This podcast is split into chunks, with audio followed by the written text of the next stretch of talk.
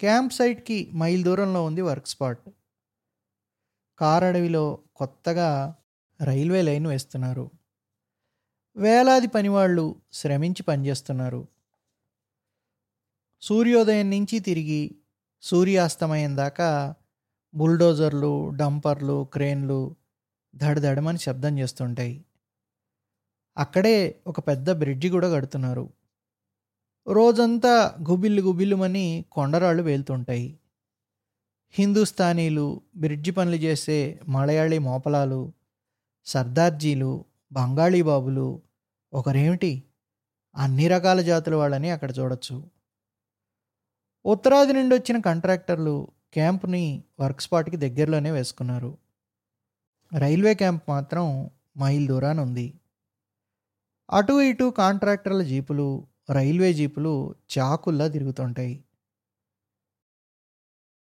Assistant engineer గారు jeep ఆగ్గానే కాంట్రాక్టర్లు సవినయంగా నమస్కారం చేస్తూ అయ్యే సాబ్ అంటూ ఎదురుగా వెళ్ళారు. ముందు సీట్లోంచి అసిస్టెంట్ ఇంజనీర్ రామారావు గారు వెనక సీట్ నుంచి అకౌంటెంట్ దశరథరామయ్య గారు దిగారు.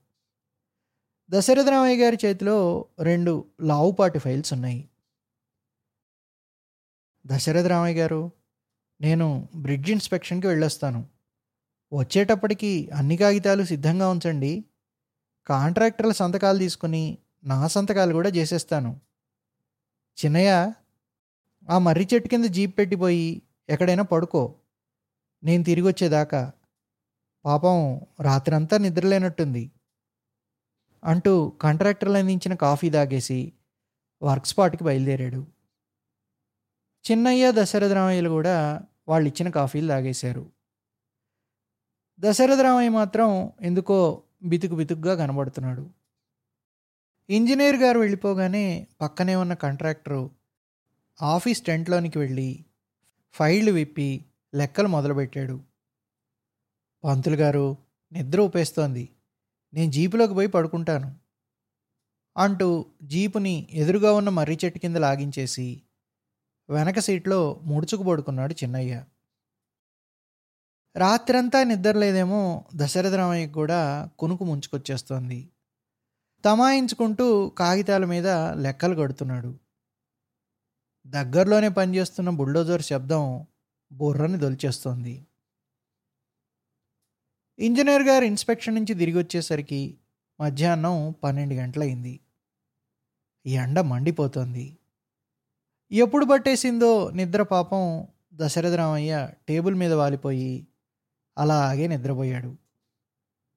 దశరథరామయ్య గారు ఆ కాగితాలు అవి తీయండి సంతకాలు పెట్టేస్తాను మళ్ళా భోజనానికి టైం అయిపోతుంది త్వరగా పోవాలి అంటూ నిద్రపోతున్న దశరథరామయ్య ఎదురుగా ఉన్న కుర్చీలో కూర్చుని మొగం మీద మోచేతుల మీద కారుతున్న చెమటని ఉస్సురంటూ దుడుచుకున్నాడు.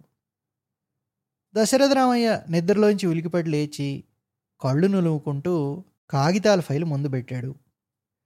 ఫైల్లో కొన్ని కాగితాలు తిరిగేసి ఆశ్చర్యంగా దశరథరామయ్య నిద్రమోహంలోకి చూస్తూ పెద్ద బిల్లేదయ్యా అదే బ్రిడ్జి వర్క్ది. చెయ్యలే సార్ మనిషి గొంతుకలో తడారిపోతూ దీనంగా చెప్పాడు. వాట్? చేయలేదా? Oh my God! రామారావు కోపంతో ఊగిపోతూ క్షణంసేపు మాట్లాడలేకపోయాడు. ఎర్ర ధూళి చెమట పట్టిన రామారావు మొహం కోపంతో మరింత ఎర్రబారింది. కళ్ళు చింతనిప్పుల్లాగా కణకణలాడుతున్నాయి. నిన్ననగా చెప్పానే ఎవడి చంక నాకుతున్నావు? అరిచాడు. ఎక్స్క్యూజ్ మీ సార్ నిన్న రాత్రంతా అమ్మాయి గడబడి చేసింది కదా సార్. రాత్రే బిల్లి చేసేద్దాం అనుకుంటే షటప్ నీ ఇంట్లో కూడా ఎవడికి కావాలయ్యా? నీకు డబ్బు ఇస్తున్నది ఆఫీస్ పని చేయడానికి కానీ నీ కూతురికి పురుడొచ్చింది అదయింది ఇదయిందని పని ఎగ్గొట్టడానికి కాదు. వర్త్లెస్ ఫెలోస్ అని పిడుగుబడినట్టు గర్జించాడు. ఇంతలో తిరుగు ప్రయాణానికి చిన్నయ్య జీపు తెచ్చి టెంట్ ముందు ఆపి లోపలికొచ్చాడు. ఎదురుగా దశరథరామయ్య వెలవెలబోతూ గజగజలాడిపోతున్నాడు. రేపటి నుంచే నేను పనిలో నుండి డిశ్చార్జ్ చేసేస్తున్నాను. Get out don't show your face. పెద్ద దొరగారు ఆ బిల్లు సంతకం చేసి అర్జెంటుగా పంపమన్నారని మరీ మరీ చెప్పానే. ఇప్పుడు అతను నా మీద దయ్యంలాగా పడిపోతాడు. మీరంతా ఎందుకయ్యా ఉండి? నో. ముసలాడివని కనుకరించి అపాయింట్మెంట్ ఇప్పిస్తే పని ఎగ్గొడతావు. Keep off from me dirty fellow.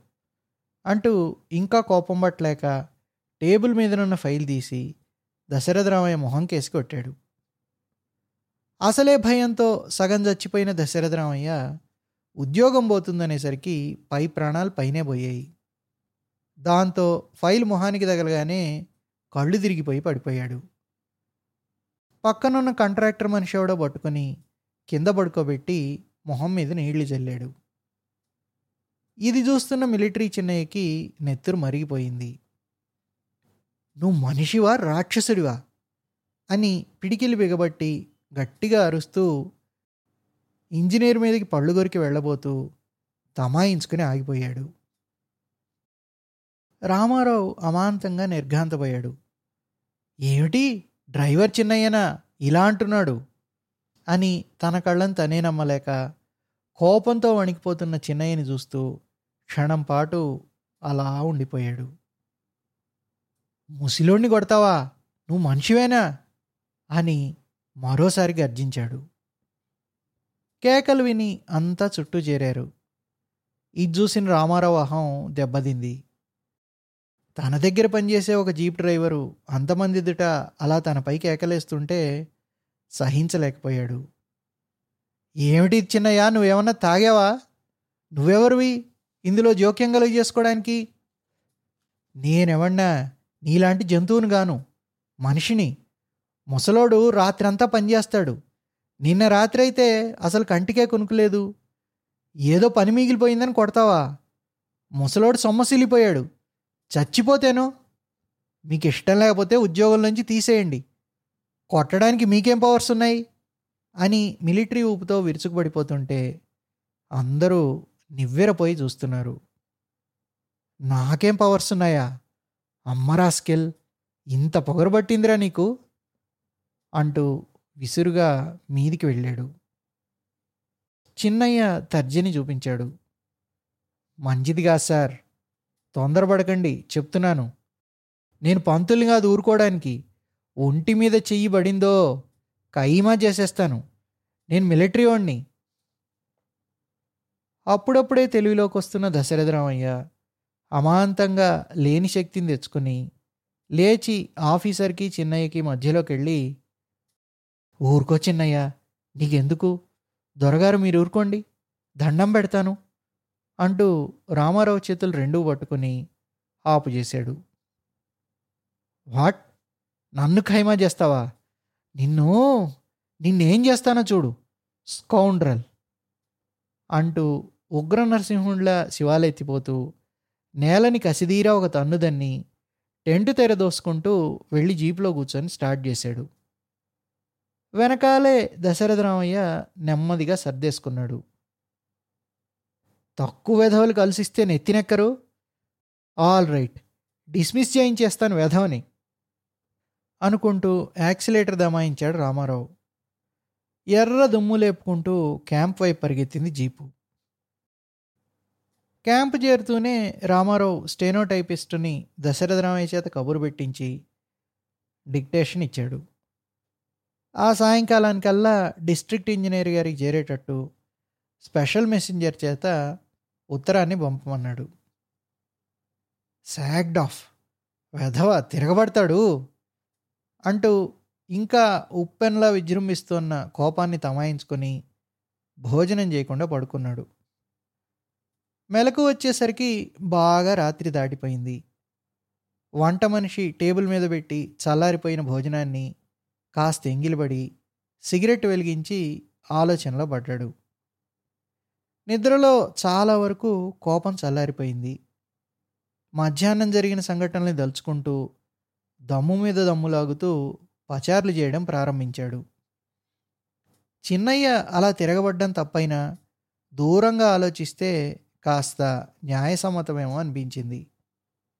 అవును తను అలా దశరథరామయ్య మీదకి ఫైల్ ఎందుకు విసరాలి? కోపం పట్టలేక పనిచేశాడు అది తప్పు కాదా? తప్పే. ఇంతకీ చిన్నయ్యవడు ఎందుకు జోక్యం కలగజేసుకోవాలి? పాపం ముసిలివాడు సొమ్మసిలిపోగానే చిన్నయ్య చూడలేకపోయాడు. రక్తం మరిగిపోయింది. సకాలంలో బిల్లి చేయకపోతేనే తనకు అంత కోపం వచ్చింది కదా. సాటి మనిషి మొహం తిరిగి పడిపోతుంటే అందుకు బాధ్యులైన వాళ్ళ మీద చిన్నయ్యకి ఎంత కోపమైనా రావచ్చు. తిరగబడ్డాడు.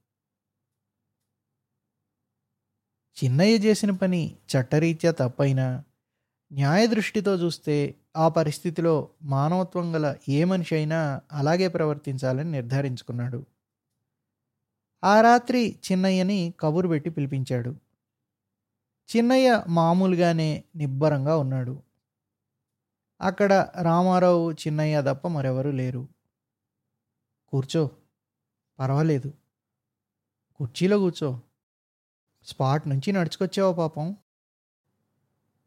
పర్వాలేదు సార్. నాకు నడక అలవాటే. మిలిటరీ వాడిని. అయినా ఎంత? మైలే కదా అవును.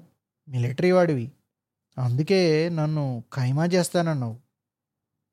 నిన్ను ఎంతో గౌరవంగా చూసుకుంటానే ఎందుకు అలాగన్నావు? సార్ నన్ను దెప్పి పొడవడానికి పిలిపించారా? మీరే మరొకసారి ఆలోచించుకోండి సార్. అప్పుడు మీకే తెలుస్తుంది మీరు చేసిన పని తప్పో కాదో. పంతుల్ని అలా ఫైల్తో కొట్టడం న్యాయమేనా? బక్క ప్రాణం సొమ్మసిల్లిపోయాడు కదా. మీ తండ్రి గారే ఆ పరిస్థితిలో ఉంటేనో చిన్నయ్య నీకు తెలుసు కదా నేను కోపిష్టివాడినని అరుస్తాను కానీ కరవను. అరిచే కుక్కని మాత్రమే. నేను చేసిన పని తప్పే అయినా నా కోపం తగ్గిన తర్వాత చెప్తే నేను ఒప్పుకోనా? నేను మనిషినిగానా? సరే అయిందేదో అయిపోయింది. నువ్వు కోపంలో ఏదో అన్నావు. నేను ఏదో అన్నాను. సరే అన్నీ మర్చిపో. మనసులో పెట్టుకోక. ఈ మాట చెబుదామనే పిలిపించాను. పోయి పడుకో. చాలా రాత్రి అయింది గుడ్ నైట్ సార్. అని సెల్యూట్ చేసి బయటకు వచ్చాడు భేష్ ఏం మనిషి? తను తప్పని తెలుసుకున్న తర్వాత తరాతమా భేదం చూడకుండా జీప్ డ్రైవర్నే నన్ను పిలిపించి తప్పొప్పుకున్నాడు. కుర్రోడైన దేవుడు. సివిలోళ్ళలో తప్పబుట్టాడు. అని లోలోన అభినందించుకుంటూ తన టెంట్ వైపు నడిచాడు మిలిటరీ మ్యాన్ చిన్నయ్య. ఆ రోజు ఉదయం అనుకోకుండా డిస్ట్రిక్ట్ ఇంజనీర్ గారు క్యాంప్కి వచ్చారు అంతా ఎదురు వెళ్ళి వాళ్ళని తీసుకొచ్చారు. పెద్ద ఇంజనీర్ గారికి అతని సిబ్బందికి ప్రత్యేకమైన వసతి భోజనం ఏర్పాట్లు వెంట వెంటనే చేయించారు. భోజనాలు అయిన తర్వాత పదకొండు గంటల వేళ ఇంజనీర్లు ఇద్దరూ మ్యాపులు ముందు పడేసుకొని ఏవేవో చర్చలు జరిపారు. అన్ని క్యాంపుల్లో కంటే ఈ క్యాంపులో పని చురుగ్గా పకడ్బందీగా సాగుతోందని మెచ్చుకున్నారు పెద్ద ఇంజనీర్ గారు. రామారావు గారు మీ అకౌంటెంట్ దశరథ రామయ్యని అదెవరు చెప్పమా? ఆ జీప్ డ్రైవరు అదే చిన్నయ్య కదూ? అతన్ని కబురు పెట్టండి. దశరథ రామయ్య గారు ఎప్పుడూ లేనిది గడ్డం శుభ్రంగా గీసుకొని పంచెలో చొక్కా టక్ చేసుకుని ఎప్పటిదో పాత కోటు వేసుకుని అతి వినయంగా చేతులు కట్టుకొని దొరగారుల ముందు నిలబడ్డాడు. చిన్నయ్య మిలిటరీ అటెన్షన్ పోజులో సెల్యూట్ చేసి నిల్చున్నాడు. అతని వైపు రెండు మూడు సార్లు యగాదిగా చూశారు పెద్ద దొరగారు. ఇతను మిలిటరీ అని అడగబోతుండగా అవును సార్ ఇతను ఎక్స్ మిలిటరీ మ్యాన్ అని రామారావు చెప్పాడు. ఆ మాట విని విన్నట్టుగా ఎదురుగా ఉన్న దశరథరామయ్యను ఉద్దేశించి చూడండి అకౌంటెంట్ గారు మీ పని మెచ్చుకొని మీ కేసు అసిస్టెంట్ ఇంజనీర్ రికమెండ్ చేశారు. మీకు మరో సంవత్సరం ఎక్స్టెన్షన్ ఇస్తున్నాను. Prove yourself to be a worthy son to the country అంటూ లేచి దశరథరామయ్యని షేక్ హ్యాండ్ చేశారు. అంతా తమ దయ సార్. చిన్న దొరగారు నా పరిస్థితిని చూసి రికమెండ్ చేసుంటారు అని ఉక్కిరి బిక్కిరైపోతూ ఆనందంతో మరి మాట్లాడలేక కళ్ళంట జలజల నీళ్ళు గార్చాడు. No no you deserve it I say అన్నారు రామారావు టేబుల్ మీద పేపర్ వెయిట్ తిప్పుతూ. మీరు చాలా మంచివారు సార్. పాప ముసలాయనకి ఇంత తిండి పెట్టారు. ఆయన రాత్రి మోళ్ళు పనిచేస్తారు సార్ అని మధ్యలో చిన్నయ్య చెప్తుంటే డిస్ట్రిక్ట్ ఇంజనీర్ గారికి మంటెక్కింది. చూడు ఒకరితో మాట్లాడుతున్నప్పుడు మధ్యకి రాకూడదు. అది డీసెన్సీకి వ్యతిరేకం. మళ్ళీ మిలిటరీ వాడిని అంటావు అంటూ చిరాగ్గా చిన్నయ్య వైపు కస్సుమని లేచాడు. వెంటనే మళ్ళా మాట మార్చేసి దశరథరామయ్యను ఉద్దేశించి ఇంకా నాలుగైదు కాంట్రాక్టర్ల వెళ్ళి ఉండిపోయాయి ఈ నెలాఖరులోగా కంప్లీట్ చేసేయండి. చాలా డిలే అయిపోయాయి. అన్నట్టు చెప్పడం మర్చిపోయాను. రామారావు గారు మీ క్యాంప్కి జనరేటర్ కోసం మాట్లాడాను. చీఫ్ ఇంజనీర్ గారు ఒప్పుకున్నారు. మరో నెల రోజుల్లో మీ క్యాంప్ కరెంట్ వస్తుంది. థ్యాంక్ యూ సార్ అన్నారు రామారావు గారు. ఇదిగో నీ పేరేంటన్నావు? అదే చిన్నయ్య. ఇప్పుడు నువ్వు మాట్లాడదు కానీ అసలు ముఖ్యంగా నీ పని కోసమే నేను వచ్చాను. ఇంతకుముందే రావాల్సింది కలకత్తా వెళ్ళడం వల్ల రాలేకపోయాను. నువ్వేం పని చేస్తుంటావు? జీప్ డ్రైవర్ని సార్. వారం రోజుల క్రితం చిన్నదొర గారు బ్రిడ్జ్ ఇన్స్పెక్షన్కి వెళ్ళినప్పుడు అతన్ని ఖైమా చేస్తామని అన్నమాట కదూ? Yes sir. పక్కనున్న రామారావు చటుక్కున నాలిగ్ గరుచుకొని కంగారు పడిపోతూ నో సార్ అది నేను. Wait please. అతన్ని మాట్లాడినివ్వండి. ఒప్పుకుంటున్నావు కదూ? ఎస్ సార్ అది తప్పేనా? మొమ్మాటికి కాదు. చిన్నదొరగారు దశరథరామయ్య గారిని ఫైల్తో మొహం మీద కొట్టారు. అతను సొమ్మసిల్లి పడిపోయారు. అలా చేయడం తప్పు కాదా? తప్పు కాదో చిన్నదొరగారినే అడగండి. నేను మధ్యలో కలగజేసుకున్నానని నా మీదికి పిడికిలు బిగిస్తూ వచ్చారు. నా ఒంటి మీద చేయబడితే కైమా చేసేస్తానన్నాను. నేనే కాదు నా పరిస్థితిలో ఉన్న ఏ మగాడైనా అంటాడు. అంటే దొరలు గాజులు తొడిగించుకున్నారనేగా నీ ఉద్దేశం అకౌంటెంట్ గారికి చిన్నదొర గారికి మధ్య ఘర్షణ నీకు ఏ విధంగానూ సంబంధించింది కాదు కదా? అనవసర విషయాల్లో జోక్యం కలుగు చేసుకోవడమే కాక నీ పై అధికారిని ఖైమా చేస్తానని బెదిరించడం మోస్ట్ ఇన్సబార్డినేషన్. తప్పు. నువ్వు కాదంటావా? రూల్ ప్రకారం తప్పే కావచ్చు కానీ మనిషిగా ఆలోచిస్తే అది తప్పు కాదు సార్. సాటి మనిషికి సంబంధించిన విషయం. మీరు దగ్గరే ఉన్నారు కదూ? మీరేమంటారు దశరథరామయ్య గారు? మీరు తప్పు కాదంటారా? అని దశరథరామయ్యను ప్రశ్నించారు.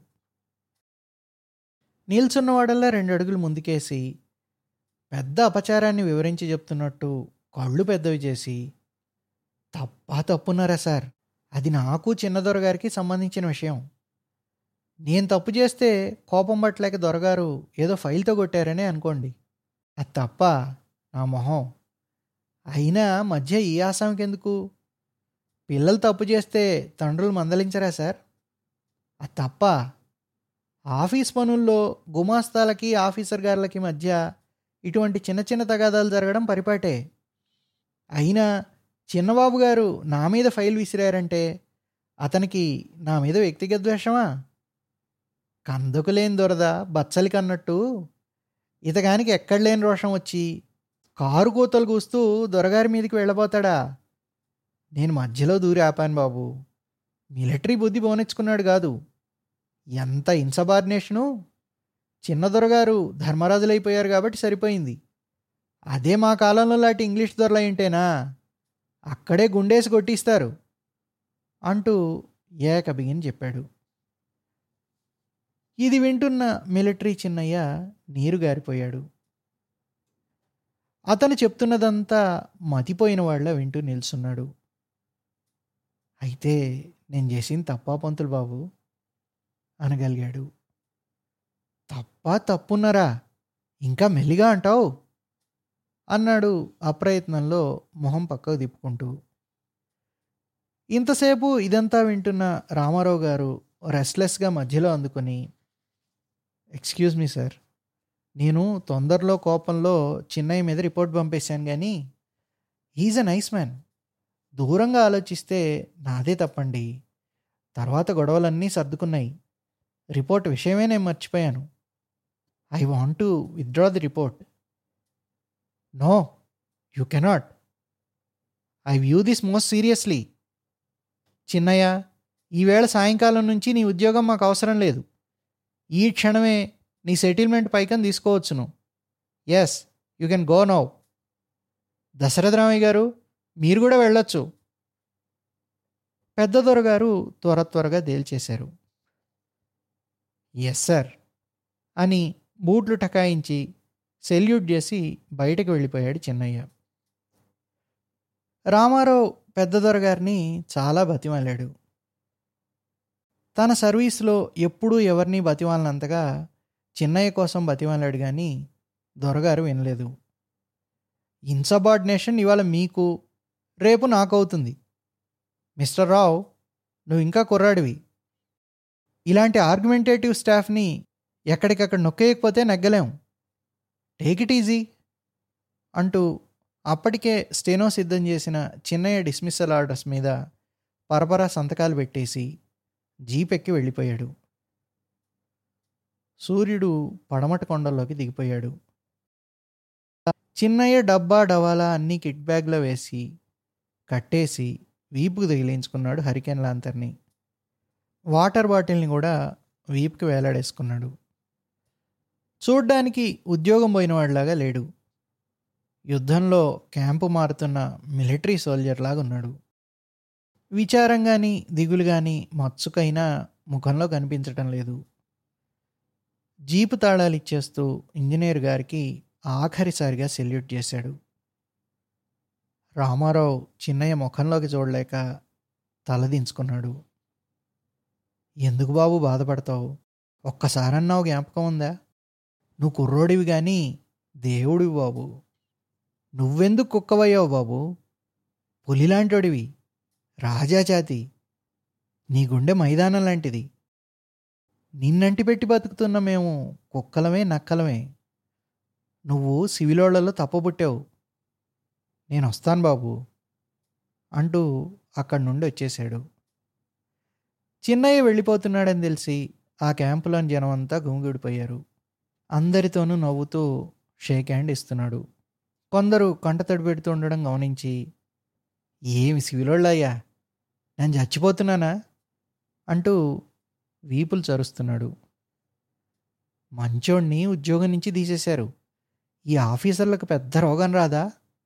అని ఆఫీసర్లని రామారావుకి రాని అరవం భాషలో తిడుతూ చిన్నయ్యకి గ్లాసుడు మజ్జిగ అందించింది కళ్యాణ్ రామన్ గారి ద్వితీయ కళత్రం.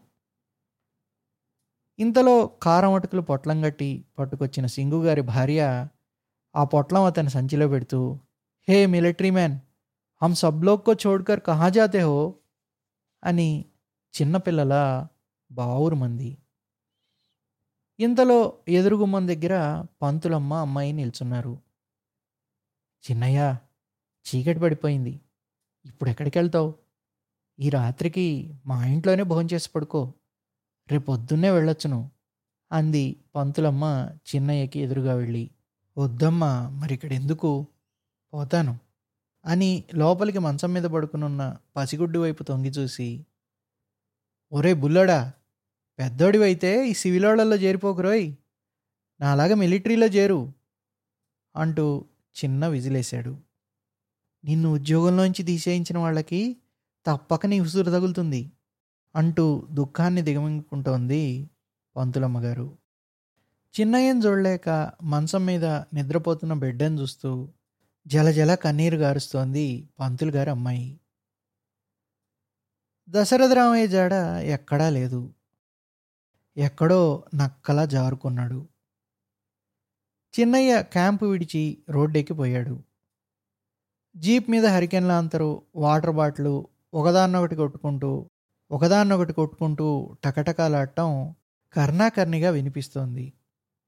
వెన్నెల పొడిచి పిండారబోసినట్టుంది టెంటు ముందు నిల్చున్న అసిస్టెంట్ ఇంజనీర్ రామారావు గారికి రోడ్డు మీద నడుస్తున్న చిన్నయ్య వెన్నెట్లో స్పష్టంగా కనిపించాడు.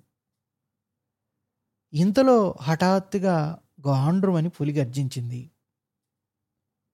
అమ్మో! పులి! చిన్నయ్య అంటూ టెంటులోంచి పంతులమ్మ పరిగెత్తుకొచ్చి చూసింది.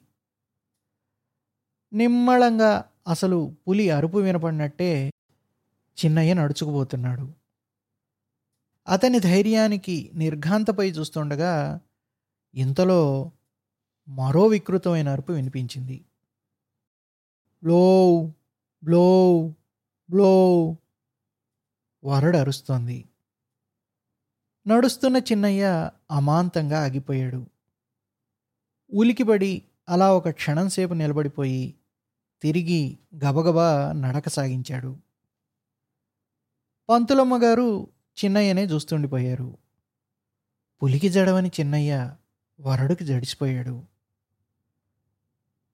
డౌన్ దిగిపోయిన తర్వాత మరి చిన్నయ్య కనిపించలేదు.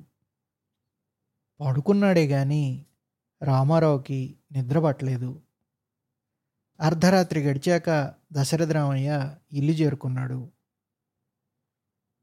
ఆ రాత్రి తెల్లవారులు వరడు అడవిలో అరుస్తూనే ఉంది.